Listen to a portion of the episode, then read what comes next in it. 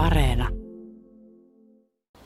Kompensaatiossa on kysymys siitä, että tämä tuo tavallaan sellaisen pilaa ja maksaa periaatteen nyt tänne. Professorilta täytyy kysyä, että mikä tässä on uutta? No tässä on uutta se, että monimuotoisuuden suojeluun saadaan vähän samanlaista ohjausta kuin mitä meillä on päästöjen vähentämiseen.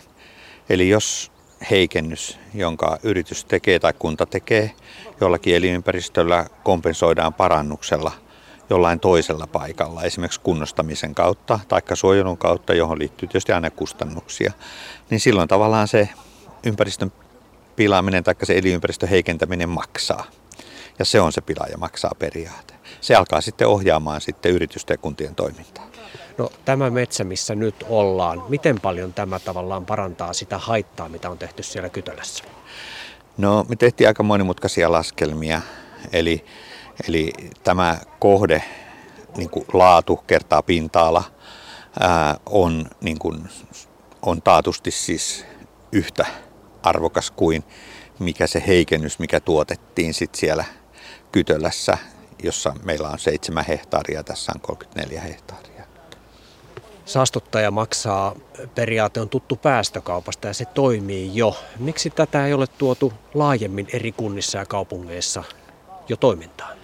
No, tämä on varmaan Suomelle ollut aika uusi asia, mutta Yhdysvalloissahan tätä, tämä on ollut käytössä. Virtavesien osalta kompensaatio on pakollinen, samoin kuin kosteikkojen osalta. Ja siellä tähän on syntynyt ihan aito markkina, jossa on markkinahinta, jossa on siis miljardien liikevaihto.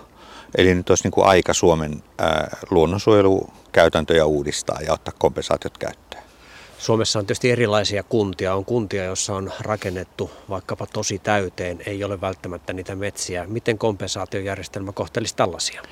No, tässä tapauksessa, jos kunta haluaisi kompensoida, niin hän ostaisi sitten yksityisiltä maanomistajilta ää, kohteita, joissa on tehty kunnostuksia. Eli kyllä niin vaihtoehdot on kuntien omien pinta-alojen sisällä tai sitten hankinnat yksityisiltä. Eli kyllä niitä kohteita löytyy. Markku Ollikainen, mikä se iso kuva sitten on luonnon monimuotoisuuden kannalta? Mikä merkitys tämmöisellä kompensaatiojärjestelmällä voisi olla, jos se tulisi täydessä mitassa käyntiin kunnissa? No kompensaatiojärjestelmän etuhan on siis se, että se auttaa meitä suojelemaan nimenomaan niitä arkisia elinympäristöjä. Että kaikki arvokkaat elinympäristöt tai lajit, niitähän me suojellaan, suojellaan lain avulla mutta me nakerretaan tätä tämmöistä tavallisempaa monimuotoisuutta. Ja juuri siinä suojelussa, siihen me saataisiin tämmöinen uusi työkalu ja ase näistä ekologisista kompensaatioista. Mitä vastaat heille, jotka tämän kuultuaan sanovat, että tämä on tämmöistä viherpesua ja näpertelyä? Onko tämä sitä? No siis tässä kompensaatiossa on kyse siitä, että tehdään niin kuin pätevät laskelmat, että se on biologisesti – laskettu oikein ja että sitten me noudatetaan näitä ää, ää, periaatteita, ää, jotka sitten sanoo, että kompensaation täytyy olla täysimääräinen. Ja jos on oikein laskettu, huolellisesti laskettu ja tehdään täysimääräinen kompensaatio, niin ei sitä saa viherpesua tekemälläkään. Lahti on ympäristöpääkaupunki ja siitä maineesta nauttinut nyt tämän vuoden. Mitä sinä professorina ja alaa hyvää tunte, hyvin tuntevana sanot Onko Lahti tässä edelläkävijä? No kyllä Lahti on tässä kaupunk- meidän kaupunkien joukossa ehdoton edelläkävijä ja Lahti tuottaa nyt meille aivan erinomaista informaatiota siitä, että kuinka tämmöinen prosessi voidaan hoitaa siellä niin kuin kaupungin byrokratiassa ja normaalissa kaavoitus- ja, ja, ja tuota, toiminnassa. Tämä on ollut meillekin tutkimushankkeena erittäin arvokasta tietoa.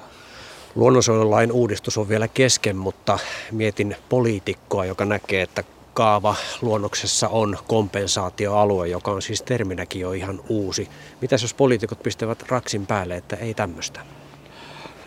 no siis jokainen kunta tietysti miettii, totta kai kunnan päättäjät tekee aina päätökset.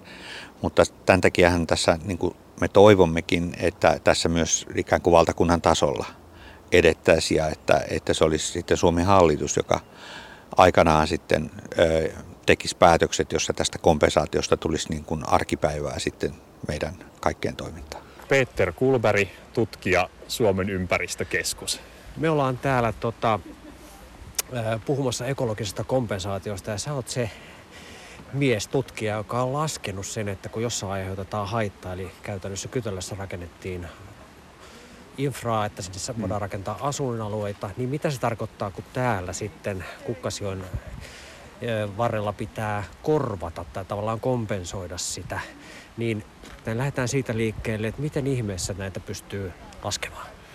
Niin, no tässä olennaista ehkä todeta alkuun on se, että se laskeminen on haastavaa ja se laskeminen sisältää aina niin kuin paljon erilaisia valintoja, joita joudutaan tekemään ja tässä me ollaan pohdittu niitä valintoja sitten Lahden kaupungin asiantuntijoiden ja toisaalta sitten yliopisto ja meidän syken asiantuntijoiden kanssa.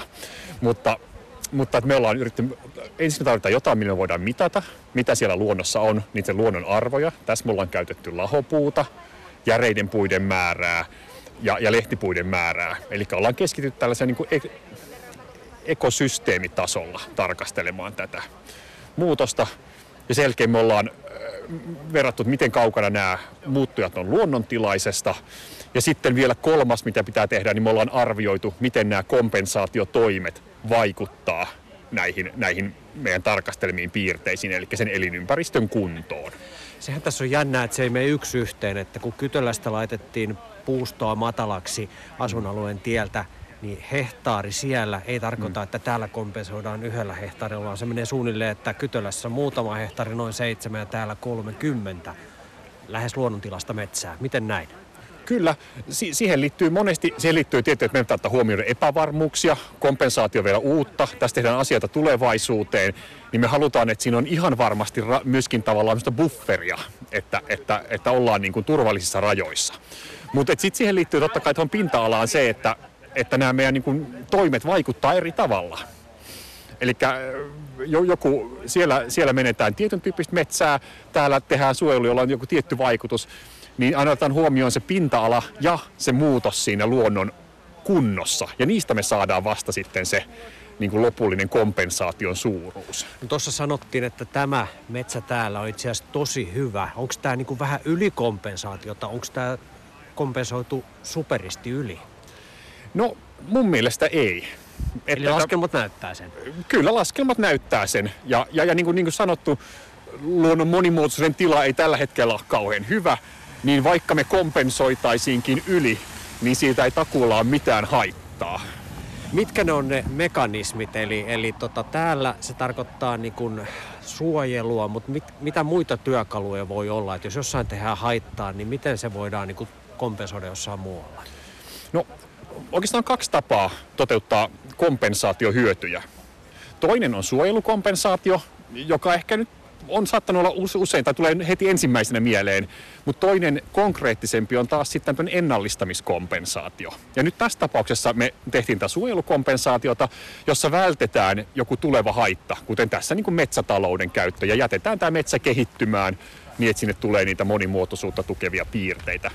Ja toinen vaihtoehto, mikä sekä se helpompi ymmärtää, on, on sitten taas se, että me tehdään sen sijaan, että me vältetään jotain, mitä ei, ei olla koskaan nähty, niin me tehdäänkin jotain konkreettisia toimia. Ja se voi olla vaikka esimerkiksi lahopuun lisäämistä metsässä tai lehtoelinympäristön kuusen vähentämistä, jolloin se lehto luontotyypin tyypillinen ominaisuudet tulee esille, sen sellaisena luontoarvo kasvaa. Tai sitten se voi olla esimerkiksi suoelinympäristöissä ojit, ojien tukkimista ja sen suon niin kuin luonnontilaiskehityksen palauttamista. No vielä yksi kysymys. Mitä kokemusta, kokemusta kun tämä on pilotti, niin mitä tämä Lahden keissi on tuottanut sellaista arvokasta tietoa, että mikä on tosi hankalaa tässä, mikä täytyy ottaa huomioon jatkossa?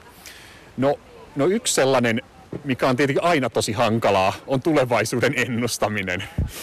Ja, ja koska me ollaan kompensaatiossa kiinnostuneita siitä, miten nämä meidän toimet vaikuttaisi verrattuna johonkin, jota ei koskaan tapahtunut, niin tässä meidän pitää jollain tapaa pystyä haarukoimaan sitä, mitkä on niitä mahdollisia tulevaisuuksia. Ja, ja kaikki niin kuin ymmärtää, että tulevaisuuden ennustaminen on todella haastavaa.